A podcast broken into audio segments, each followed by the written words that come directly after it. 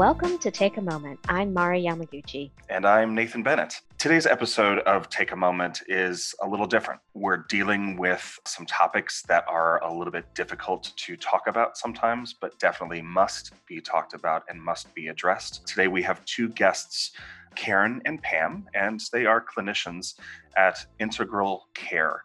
Integral Care provides a tremendous service to those who might be struggling with mental health issues and also provides wonderful services for those who want to be aware of what some of the warning signs might be for someone who is having suicidal ideation, other mental ailments, they offer services that are not just strictly for mental health as well. They also offer assistance for those seeking addiction coping mechanisms, as well as services that are most of the times life saving. Right. I mean, anywhere from wellness services, medication, drug and alcohol treatment, helping people quit tobacco use. Integral Care is an incredible organization doing incredible work and we get into why folks call. Right, yeah. why folks call, and why I think right now it's so important more than ever, I think, with what's been going on with 2020 as a year, um, with sheltering in place, pandemics, and everything, the heaviness uh, is also with a lot of the social injustice as well, too. It's, it's been a heavy year. It has been a heavy year. It has been a heavy year. And Pam and Karen go into how that's affected the folks at Integral Care, uh, how their call volumes have increased. And just getting to talk to these two incredible women about what they do and why they do it was so moving to me. And man, talk about just having respect for people who have a gift, this gift of empathy, and also knowing how to talk to people in some really, really dark moments of their lives such incredible conversation to have with these ladies, and we appreciate their time. We appreciate what Integral Care continues to do to serve their community. And uh, during our commercial break, about 20 or so minutes in, our producer Josh Reed is going to come on and he's going to share some of the resources that you can find to either help yourself if you're experiencing any kind of mental anguish or to be able to help others as well. So be sure to stay tuned for that definitely an important conversation. So we hope you take a moment with us.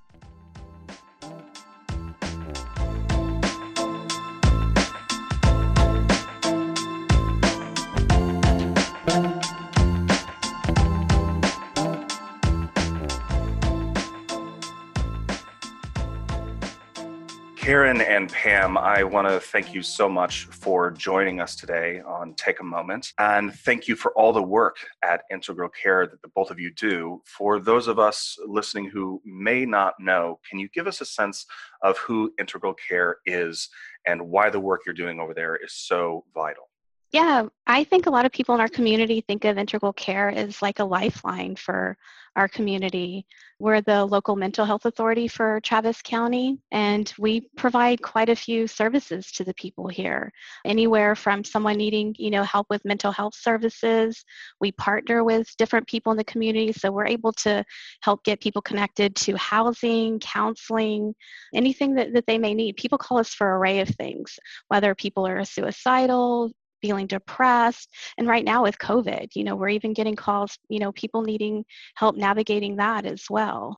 So we just kind of think of ourselves as like you know a lifeline for the community. And you can call us anytime 24 7 there's always going to be somebody here to to answer our calls Karen, what does a kind of day look like at Integral Care for you? How many calls are you processing and what are the nature of those calls? And again, we're going to be respectful to what you can talk about, of course, but just to kind of give us a sense of what's going on inside the building and how are you affecting lives? Yeah, definitely. So, you know, integral care is not just the crisis hotline. We have other types of services, like Pam mentioned. We um, have like mental health clinics where we help with like medication and stuff like that. We also help with like partnering with people with drug and alcohol dependencies and treatment. But you know, a day in the life with the crisis line is we have this awesome team of individuals who, who take calls and I guess volume would largely depend on, you know, sometimes like the day of the week and stuff like that. But I would say maybe like depending on like the shift that you're in, maybe like easily a single person can handle 20 to sometimes 50 calls. It just depends on, you know, that what's going on that day. Do you find that there are certain days of the week that might have a higher call volume traditionally? Like, is there, say, X day, we know that there's probably going to be a little bit higher volume, so we're going to staff accordingly? Yeah, I, I would say more so, maybe not like a day of the week, but like certain times of like maybe the month. I've noticed that some of it has to do, you know, mental health is really sometimes dependent on other things like social economic factors. So, you know, people may be better off in the beginning of the month when they got their paycheck but you know later on maybe facing other things like homelessness or you know stress due to financial reasons and so they may be reaching out maybe closer to like mid-month or the end of the month. So just kind of day-to-day life we were talking about it could change depending on the time of the month, etc. Do you see any changes during the seasons? I know right now we're we're in a, a little bit of a strange situation where some things have probably prolonged longer than I think we anticipated since the beginning of 2020.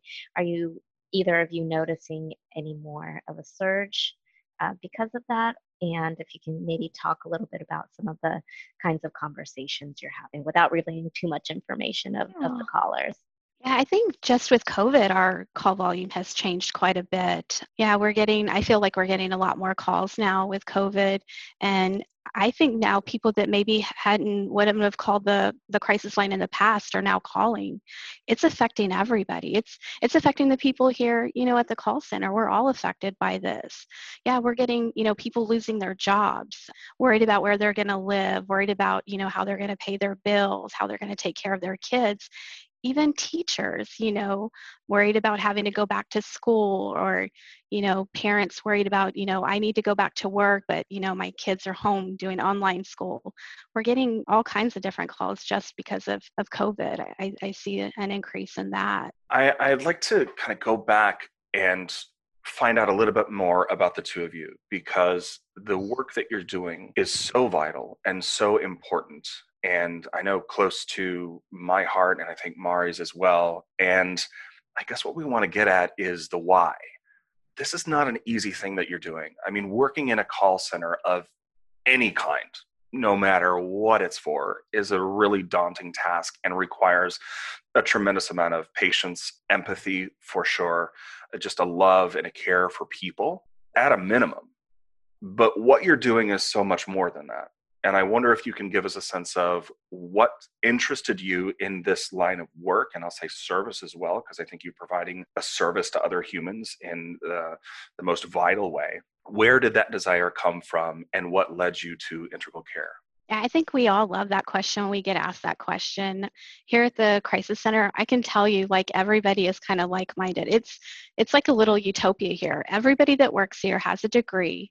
A lot of people think with you know crisis lines that they're volunteers, but that's not the case. Everybody has a degree. Everybody could work anywhere that they wanted to, but everybody chooses to be here. This is exactly where we want to be. Speaking for myself personally, it's just a calling. I started out going to school for psychology. I thought I wanted to be a therapist. And as I went through school, I wanted to do something on a more grand scale instead of, you know, one to one. I wanted to do something bigger. I eventually like got my master's in business. I wanted a leadership position where I could provide servant leadership to the, the people that I work with. And that's why I chose to do this. Even with the business degree, I, I knew that, you know, I was going to stay in, in social services. And all of us that work here, I mean, we're here because we really want to be. Each call we're ready to take that call and, and we're here because we want to help people. Karen, what about you? I grew up in a small little border town where, you know, a lot of us were like Mexican American, at least the city where I grew up. And we didn't really talk about like mental health and stuff like that. But growing up, I had a lot of friends that were teenagers that were dealing with a lot of those issues like self injurious behavior, suicidal thoughts, and stuff like that. And I found myself trying to be the person supporting those friends. And luckily, I was able to confide in an adult with like those, how hard it is to be able to support someone. And I just wanted to be that person that could lead others to learn how to do it in, in a correct manner so that you know you're not affecting yourself you're providing the correct type of support and so I decided to go to school for psychology as well. I got my bachelor's and then I found out about integral care and so happy to be here. Yeah, Karen, you mentioned you grew up in a border town, Mexican American is your heritage. We're seeing that talking about mental health and aspects of it vary very much by culture. Can you touch a little bit on that? Because I know that maybe here in the Western culture, we're a little bit more open about talking about it. But I know even for me and in, in my East Asian culture, it's something a little bit taboo and we don't talk about it. It's if a family member is suffering from a mental health issue, it's kind of like we're going to sweep it under the rug, we're going to pretend it's not happening, or we're just not going to talk about that relative. So, kind of tell us a little bit about some of those cultural aspects that you're seeing and maybe debunking some of that taboo and maybe some steps if folks are in that situation on how they might be able to handle those conversations. Yeah. One of the things that I love is that I'm able to kind of bring in, you know, that cultural response to it and also be able to educate the people knowing what, what their thought process is already having grown up that way. But very much like like you mentioned, it's kind of taboo to talk about mental health. There's not really that connection of like, hey, your brain is an organ too. And just like you would you know go to the doctor for diabetes you know if you're experiencing any type of like mental health issues you can go to a doctor for your brain right and so there, there kind of is that or from at least my personal experience like if you talk about being depressed or being sad anything like that it's just you're kind of seen as being like negative or like why, why would you think that? Or is your, your life not good? You have a, a roof over your head. So it's just kind of things like that where it's kind of discouraged to talk about and just kind of put to the side like let's not talk about that. I'm happy when, you know, I get a Spanish speaker that's, you know, calling into the hotline because I get to tell them like you did exactly what you should be doing. You should be proud of yourself. That takes a lot of courage to give us a call let me give you more information on what you can do and you know just kind of encouraging being able to talk about it. Because i think what the fear is like if we talk about it it's going to be something that's real and it's something that i'm going to have to deal with. Pam i'm wondering if you can give us a sense of the steps that you might take a caller through. Obviously, you've got to determine why they're calling, what the reason is for the call, and then from there, you make a number of informed decisions, probably instantaneously, I'm imagining, based on your experience and, and expertise. I'm wondering if you can kind of walk us through the process of receiving a call for the first time? What are the kind of some of the questions that you're asking? What are some of the things that you're listening for? And then how do you decide to proceed from there yeah, all the calls that come in, first off, we want everybody to know that they're anonymous. Our goal is to help keep people safe, and we want a safety plan in the least restrictive way possible. I know a lot of people are afraid to call and, and tell us, like, even that they're having suicidal thoughts because they're afraid that we're going to call the police, and that's not the case at all. Our goal is to safety plan with you. Our goal is to keep you safe and keep you alive tonight, or, or you know, whatever it is that you're needing. So that's the first thing that we want everybody to know. We're not going to call the police on you. That's not what we want to do. So when someone calls, the first thing we want to do is like normalize it. We want you to know those feelings that you're having, those things that you're going through, you're not alone. You're not the only person feeling that way. A lot of people feel exactly the way that you're feeling. We even open up our dialogue by asking what pronouns a person uses. I think that's really important to do. And then from there, you know, we kind of like triage the call and kind of find out what it is that they're needing. Are they just needing resources? Are they just needing someone to talk to? Are they needing to get into services. So we kind of navigate it, you know, that way. And sometimes we do get people that, you know, call that really are contemplating suicide. So we will, you know, walk them, you know, through the steps of safety planning. Do you have, you know, access, means, you know, prior attempts, things like that. And and we do our best just to safety plan with them and get them to a safe place to where they're willing to put those things away, you know, take the next steps to getting help and then sometimes we just get you know people that are just feeling anxious or having a, a, panic attack and we're more than happy to walk somebody through that and talk them down sometimes you just need somebody to listen to you know, as well. And we're we're more than happy to do that as well. You don't have to be suicidal, you know, to call the hotline. You can call for any reason at all, and people do utilize it that way. That that's you know mostly what we do. It's, our goal is just to keep people safe. Even if we get an accidental call, we're gonna we're gonna assess for safety and make sure you're safe. That's our goal. That's great. You know, often we hear, and this might be going back to some of those stereotypes that folks might have about suicidal ideation and, and who is the type of person that that is even quote unquote allowed to have those thoughts. But more and more we're seeing it's those folks that, you know, on the outside they seem fine. They're thriving. Like you said, Karen, they have a great roof over their head, they have a great family, they have a great job. And yet we're shocked when we hear news that they have ended up taking their lives. Kind of walk us through for folks who might be in that category who who think, you know, hey, I've got it all. I shouldn't be having these ideations or these thoughts like what are some things that they can do so that it doesn't get to that point? I think one of those things is just kind of being able to look out for some of those signs of when someone might be at risk. Some some of those can be if they were you know typically very like active with like friends and family and you kind of notice that they've kind of like pulled away or isolated. It's been a while since you've heard from them and that's not normal for them, it might be helpful to reach out to them, ask them. Also, if there's been any like increases in any like substance use, like drug use, alcohol use, that can sometimes not help with the situation. Changes in personalities would also be something, especially if it's day to night type of uh, situation. Another thing is changes in like diet or sleep if this is a person that typically sleeps let's say like eight nine hours a day and now they're sleeping like half the day or they're not getting any sleep at all that might be something that is kind of indicative that there there might be something going on. And then of course if, if you're having those thoughts to kill yourself of course you want to reach out. But I, I think something that's also very helpful is we often ask people like hey how are you doing and, you know, the typical response is, I'm doing okay. And a lot of times it's even when you're not okay.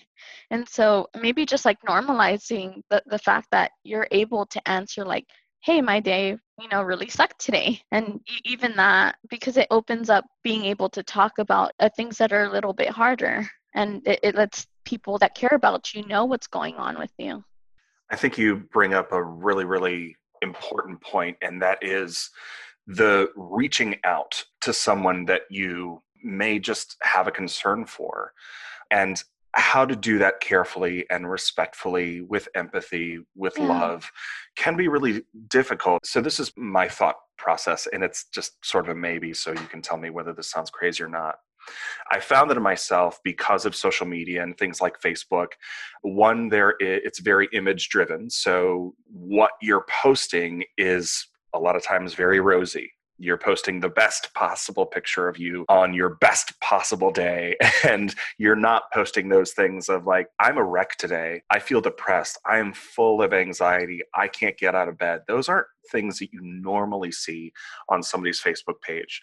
So that's one danger. The other danger is maybe this is just a personal thing. I have so many friends around the world. And because I see their Facebook posts or, you know, I feel like I'm kind of faux keeping in touch with them. But in reality, I'm not. So what I'm guilty of, I think, is just sort of checking up on those people in that way, not really engaging, but just saying, oh, they look fine. So I guess everything's okay. And then I don't reach out and I don't make that phone call or I don't even like send them a direct message or something like that. And I wonder for those people who maybe are concerned about someone in their life that they see some of these red flags going up, how might you suggest that we do reach out to those people? I know there are so many pitfalls that we can get into. There's so many sort of landmines that you you don't want to get involved with because you don't want to scare them away. You want to be respectful. I wonder if you can give us some tips not only in how you recognize those things, but then how do you reach out? How do you address them in a respectful way that's not going to shut somebody down or make somebody feel bad? I think just first off, letting the person know that you care and you value them. A, lot of the times they, they already have in the back of their head, like, no one would care if something were to happen to me. So just letting them know, like, hey, I see you. for who you are and I, I want you around. I care about you. I like this about you, right? So maybe like, I love the way that you make me laugh. Things like that can be sometimes helpful. And then after you've kind of established you care about them, maybe see like, well, you know, I, I noticed that you may possibly be struggling. Do you want to talk about that? and just kind of provide that space. And I know it can sometimes be a little awkward sitting in like silence, but just give that person to, to sit in that silence and give them time to be okay with with it. And sometimes you know that that helps. Or we've had people that will call the hotline together. They might be like hey i have my friend. They, they agreed for us to give us a call. And so they're they're not having to do it alone yeah, we just think that it's really important just to normalize people's feelings and behaviors and and allow them to have whatever feelings that they're having and, and let them know that it's okay and there's help out there and there's nothing wrong with feeling suicidal or having those thoughts or or even being, you know, depressed. It's okay to feel that way. And that's the easiest way to get people to open up about it because you know there is that stigma around it. And just by normalizing it and letting them know that, you know, they're not the only one that's that's feeling that way. There's plenty of people that have are going through the exact same thing. And that's usually how we try to you know start out conversations with people. That's probably the most important thing. Just and even just asking you know being direct and say are you having thoughts of killing yourself? And if you are it's okay. Let's talk about it you know and and if someone's not wanting to talk to you giving them numbers like giving them our number to the crisis line giving them the number to the national suicide prevention line giving them, them options of other places that they could go to to talk about it. Very important conversation that we're having today with pam and karen. Thank you so much. We're going to take a quick commercial break where we're going to actually offer some guidance for folks on uh, suicide prevention and some resources as well but more to come with integral care when we come back. Hello there, Josh Reed here, producer of Take a Moment. As mentioned before, the topic of today's episode can be difficult to hear and can be quite heavy, but it doesn't make it any less important. The work that Integral Care is conducting in Travis County, Texas, is of the utmost importance for individuals in need of resources for mental health as well as suicidal ideation. Today, we've mentioned several resources that you can utilize, and all of those are linked below on genesis.com as well as in the description field for each podcast application that you're listening through today. That includes the Integral Care website if you're in need of that emotional support. We also talked about the NAMI as well as the National Domestic Violence Hotline all of which are below. Please take advantage of these if you are struggling, especially during these trying times. I also want to thank you all for listening to today's episode, and thank you all for your support and take a moment. Be sure to subscribe and share, and stay tuned for the next episode.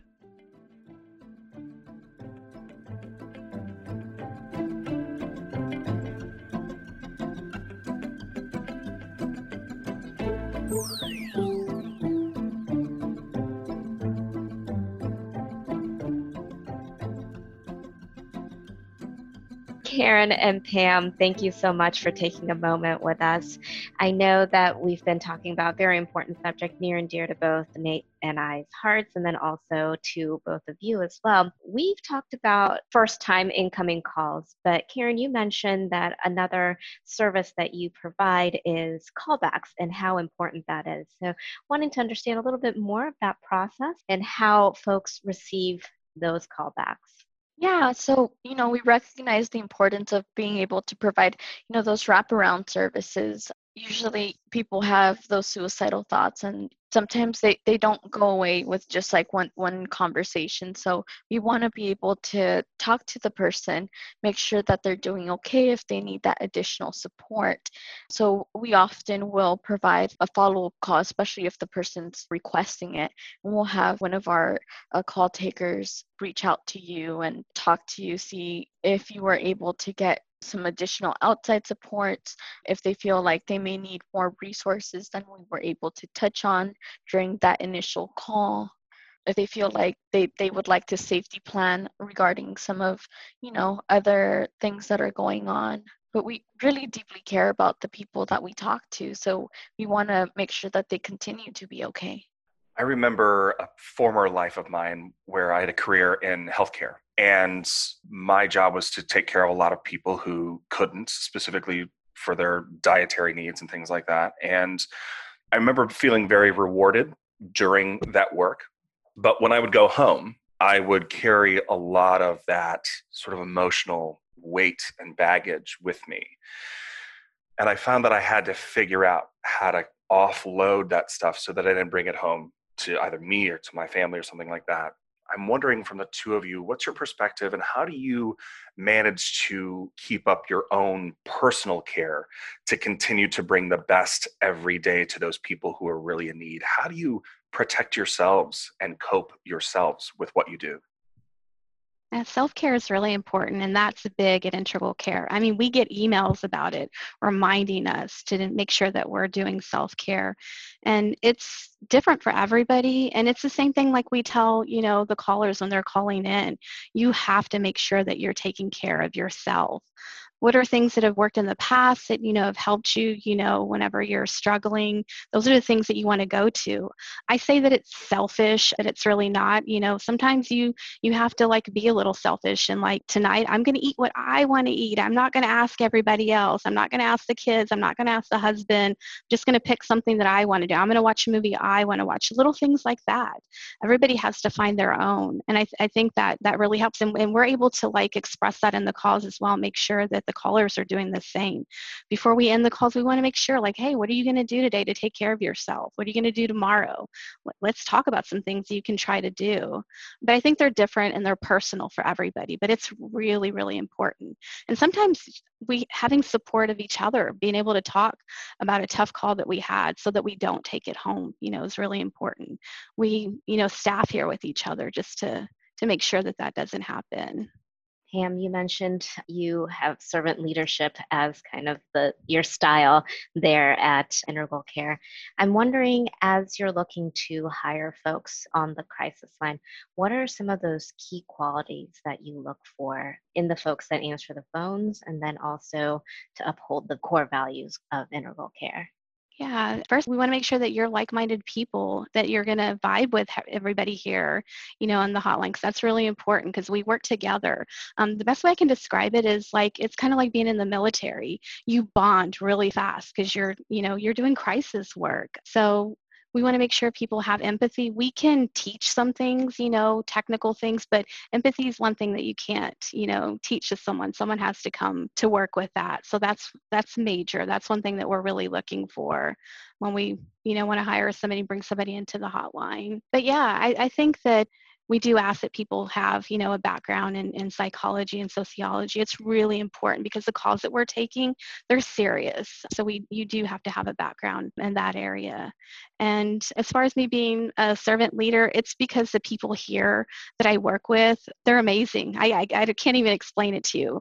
They're just all of them they're just amazing. And i feel that my job here is to lift them and help them become the best that they can possibly be because they're they're amazing people here I'm wondering if there are any stories of success that you could share with us that are of course you know keeping in mind everyone's privacy but the work that you're doing i think a lot of times we might think of it as a very sad and somber place and i'm sure it can be that at times. But i also imagine and suspect that there might be stories that are really really rewarding and times where you felt like i made a difference today or I was able to help today. And I'm wondering if there are any stories that you could share with us regarding those. Yeah, that's one of the great reasons that we love the callback log because we do get to follow up with people and that's where we get a lot of those thank yous and we get to find out like what they did do that, you know, helped. And and just to, to give you an example, you know, because we talked about things that we listen for in calls and pets, pets are huge oh so many times I, I, I can tell you that pets like literally are saving people's lives. We listen for them. We because we will zone in on that. Um, there have been several times when people were had notes written call made all the calls they needed. They were ready. And you could hear a pet in the background and you're able to zone in on that and remind them about the pet. And they're like what's going to happen to my pet if if i choose to take my life today? I cannot do this to my pet. And I, it's just wonderful, you know, to to hear those stories about pets because sometimes, you know, when someone loses a pet, they're like, "Oh, you can get another one," but pets are important. It's like having a child, so that's something that we, you know, try to listen for and zone in on when we do hear because pets are saving people's lives, literally. My wife and I, just before quarantine, we adopted a little puppy we have two cats, but I had always wanted a puppy all of my life and never had one. And uh, we just got married this last year, so it was like the timing was right. And I have I, we had no idea how perfect the timing was. She and I were just out for a lovely walk a couple days ago. We're here in North Carolina, and the weather's been just perfect here. So we took our puppy out for a walk, and we were remarking over this past seven or so months of being in quarantine how fortunate we feel to have to care for this little thing. And the fact that you know it t- it gives us a lot of joy but it also allows us to put a lot of attention towards it. He gets us out of the house. He gets us walking in nature. And i will verify as crazy as this makes me sound i have never because I don't have children yet myself. I've never experienced like so much love for this little thing. So like I totally understand that kind of viewpoint of how pets are so so integral to our mental health as individuals. I just love that point. That's a great point. So you're a good fur dad. I'm trying to be. I'm trying to be. I'm trying not to trying not to mess the little guy up. He seems happy and healthy. I think it also has to do with like, especially I, am a dog person. I love my doggy to to bits, and they're they're beings that are so loyal and they just look up to you. They see you as the best person in the world, and I think everyone kind of needs that in their life. Karen, do you can you think of any uh, stories of success that you could share with us from a call that you've had? Yeah, I mean, it, it, it, happens all the time. Like Pam was saying, like the callback log, a lot of the times we'll get calls from, you know, maybe like a family member that phoned in and, you know, they maybe saw a family member of theirs like struggling or something and they were just calling for like resources. We were able to get them like local ones and they ended up following up, up on that on those resources and getting them like the support. And so a lot of the times it's like, hey, thanks a lot. Like they followed through with going to X, Y, and Z place and they're doing a lot better. We sometimes even have people who may have reached out to us and then call us back like months later, just let us know like new things that are going on in their lives making new friends or, or whatever and so that's always you know great to hear we talk to a lot of professionals who work or manage in a contact center a call center, and we know that call volumes can get pretty high. And we know that the amount of time you spend on the line with a caller is important to the entire organization as well as whoever's calling in. I think sometimes when we're dealing with basic service industry stuff, or like I had a problem with my order at Amazon and I want to call somebody about it, there's a definite like, we know when that resolution has happened. We know when it's time to end that call most of the time. How do you know when it's okay to end the interaction? with that particular person. I mean, sometimes it's probably cut and dry, but other times I just feel like if I were in your position, I wouldn't feel good about disconnecting or, or, or letting that call go. And I know the callbacks are great because there's kind of the promise of that. But how do you know in the moment in that conversation that you're having with someone, especially if they're in pain, how do you know when it's okay to say, okay, we're going to end the call now? Yeah, our goal is to get you to a safe place. So until we've reached that point, the call's not going to end we're going to do everything we can to talk you through that. And we're literally going to like go through safety planning like asking if you're having those thoughts you know of hurting yourself anyone else. And if you are we're going to keep talking and get you to a safe place. And, and until you can agree to that that call is not going to end. We're going to make sure that happens. We don't have you know metrics that we have to keep you know you can only stay on the phone this long or anything like that. Every call that comes in is unique and individual and we're going to do everything we can to get you to a safe safe place.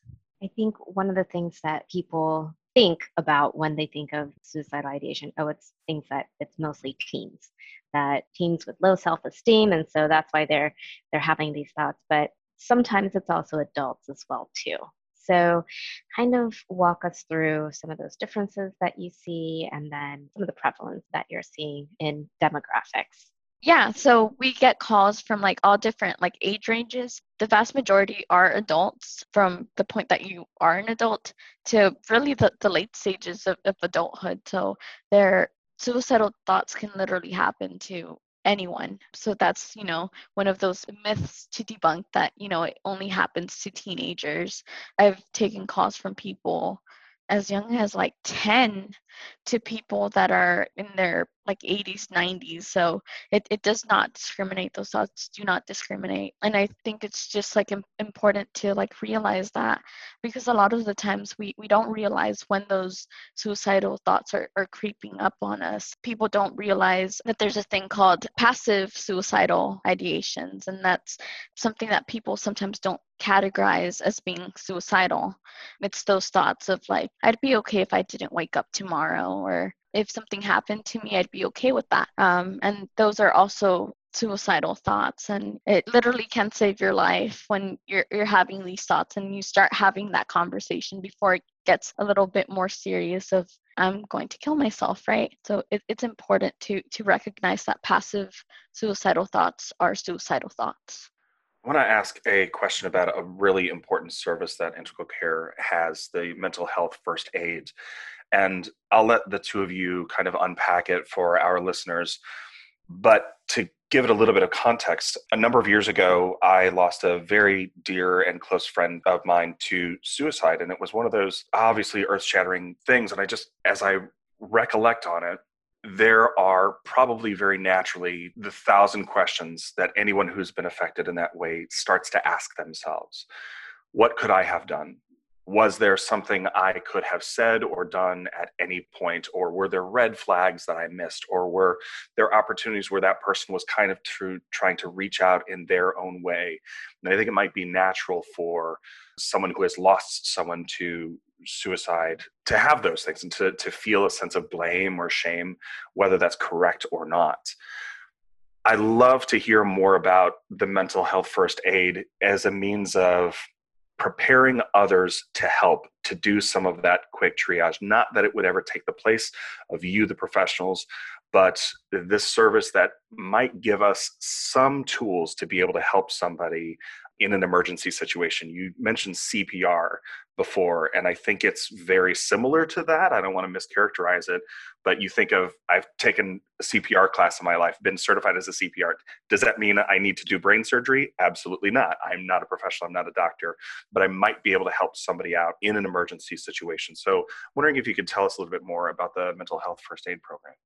Yeah, and the, the perfect way that I like to think about it is let's say you are someone that you're driving and then you get into a car accident right? There's always going to be that that person that's there and typically you call 911 or whatever. But in the meantime from the time that ems gets there to like when you're there they're asking you to do that cpr until the EMS person gets there. So that's kind of how I like to think about like the mental health first aid, right? You're doing that first aid until you're able to get, you know, those other supports. And it's it's pretty cool cuz you'll be able to learn like about those warning signs, any symptoms, risk factors for like mental illness. They also will teach you like action plans to help someone who's showing those signs of mental illness or someone that may be, you know, in crisis. They'll provide information on depression, uh, trauma, anxiety, psychosis, substance use, suicide, stuff like that. And there'll be professional and also self help resources available during these mental health first aid trainings. So Nate, you talked about, you know, you kind of go back in your head about did I miss the warning signs? Should I have reached out, et cetera? And there's just this amount of survivor's guilt, I think, for folks who have lost a loved one to suicide ideation. Pam, I'm wondering if you could kind of walk through some of the tools, coping mechanisms, and maybe resources that you can point to for folks who may have lost, unfortunately, a loved one to suicide.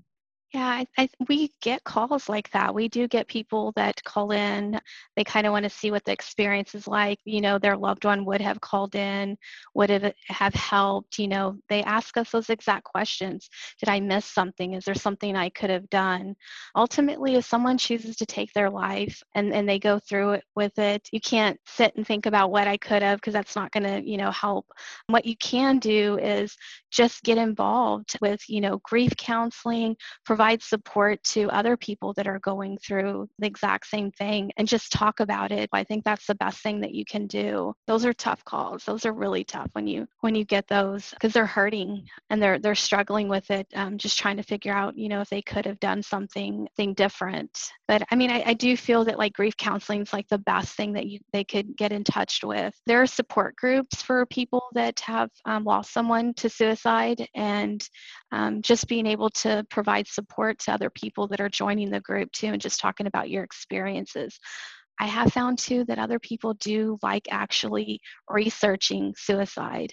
I don't know why, but they find some comfort in doing that as well in, in the statistics and, and reasons why people choose to take their life. But ultimately, you know, you, you just can't blame yourself for it. I think it's super important for the person to know that their the loss of the person that they cared about was not their fault. And to be able to reach out to those supports because sometimes uh, another thing that happens is the risk goes up for for people that may have lost a loved one to suicide so it, it's important to be able to seek those support so that they're not feeling isolated. I mean they literally just went through a major event in their life and so it's it's important to reach out. Just like if you were to get in a car accident you seek that support and you get that therapy the physical therapy and all of that it's important to to reach out to grief counseling or a therapist or or something like that to make sure that you're okay. We, we definitely you know don't want to to lose another person additionally. So i think and i'm always really glad when you know those people are reaching out and giving themselves the opportunity to talk about it because it can be so difficult you know to have that conversation and we're here and we're ready to have that conversation when you are. Karen Pam, uh, thank you so much for taking a moment with us. We have enjoyed time in this conversation. I know there's much more that we could continue to talk about. I do not want to end this particular show without supplying some resources. I know uh, there are resources at the bottom of our page if you're finding this episode on genesys.com. Will also be resources posted in our About This episode, wherever you're listening to the podcast. For Integral Care, they're servicing uh, Travis County in Texas. Their phone number is 512 472 HELP.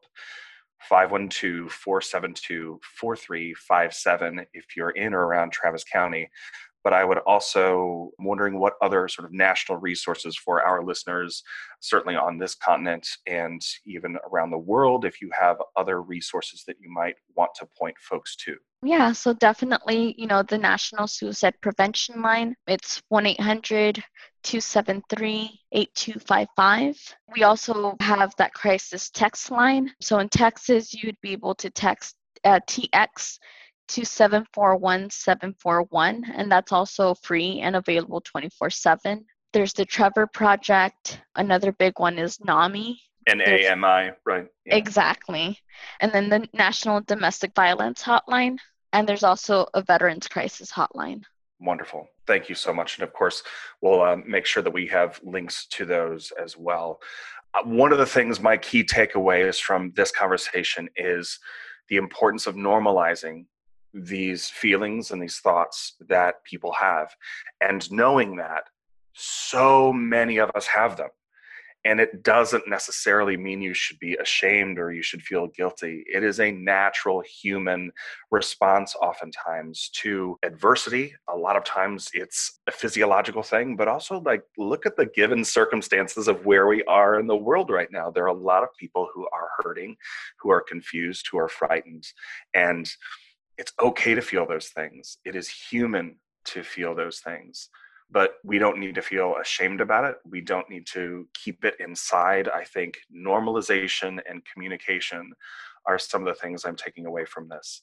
And I cannot thank you both enough for the work that you do. We will never know the lives that you are saving or impacting for the better. We'll just we're not going to know it certainly uh, on on this earth probably but i want to thank you from the bottom of our heart for the work that you continue to do. This has been a very hard conversation that we've been having this hour but also a very important one. As we mentioned at the top of the hour we're going through a lot right now between a pandemic social injustice and also we're coming up right around the holidays, which already is a very stressful moment as well too. So Pam, Karen, we thank you so much for sharing your insights and most importantly, sharing the resources so that everyone knows what is out there and also that you're not alone. So again, thank you so much for taking a moment with us.